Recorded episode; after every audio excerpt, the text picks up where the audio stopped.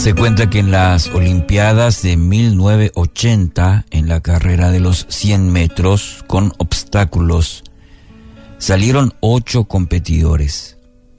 El número 5 tiró el primer obstáculo, luego el segundo y el tercero. El cuarto, en su desesperación, no pudo saltar totalmente y tropezó con él, eh, cayendo pesadamente. Desde el suelo vio a los demás atletas alejarse. Sin embargo, se puso en pie y continuó la carrera.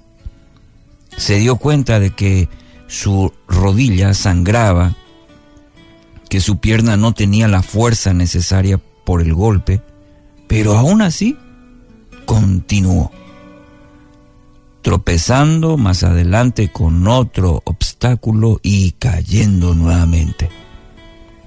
En ese punto ya los otros competidores habían pasado la meta.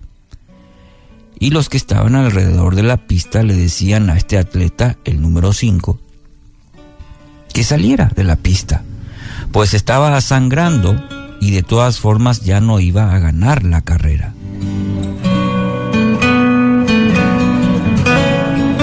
Pero este atleta no les hizo caso. Se levantó y siguió adelante. Su objetivo era llegar a la meta. Y lo iba a lograr sin importar lo que pasara. La gente en las graderías estaba atónita al ver la persistencia de aquel hombre.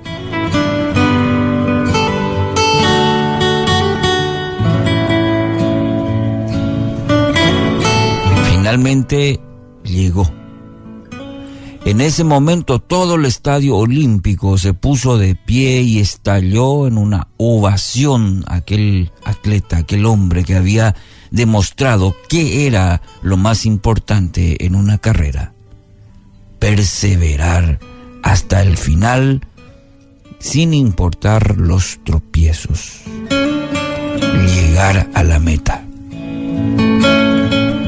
Primera Corintios 9:25 afirma, todos los atletas se entrenan con disciplina, lo hacen para ganar un premio que se desvanecerá, pero nosotros lo hacemos por un premio eterno. Querido oyente, todos estamos en una carrera. Muchos dicen o lo afirman como la carrera de la vida. La Biblia, la palabra de Dios nos muestra que esta carrera es ardua, demanda esfuerzo y la gana aquel que persevera. Como la ilustración, la historia de este atleta, encontraremos muchos obstáculos en la vida, en esta carrera. Podemos caernos, podemos lastimarnos, pero el premio vale la pena. Perseverar, llegar a la meta, vale la pena. La palabra dice que es un premio eterno. No se desvanece.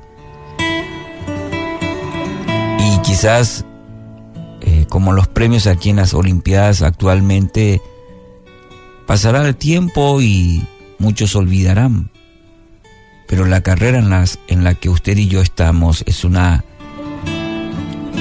que tiene un premio eterno. Y vale la pena perseverar, vale la pena esforzarse, sacrificarse por el premio eterno. Así que este día, quizás usted se familiarice, se identifique con este atleta que cayó, y muchas veces uno quiere abandonar la carrera.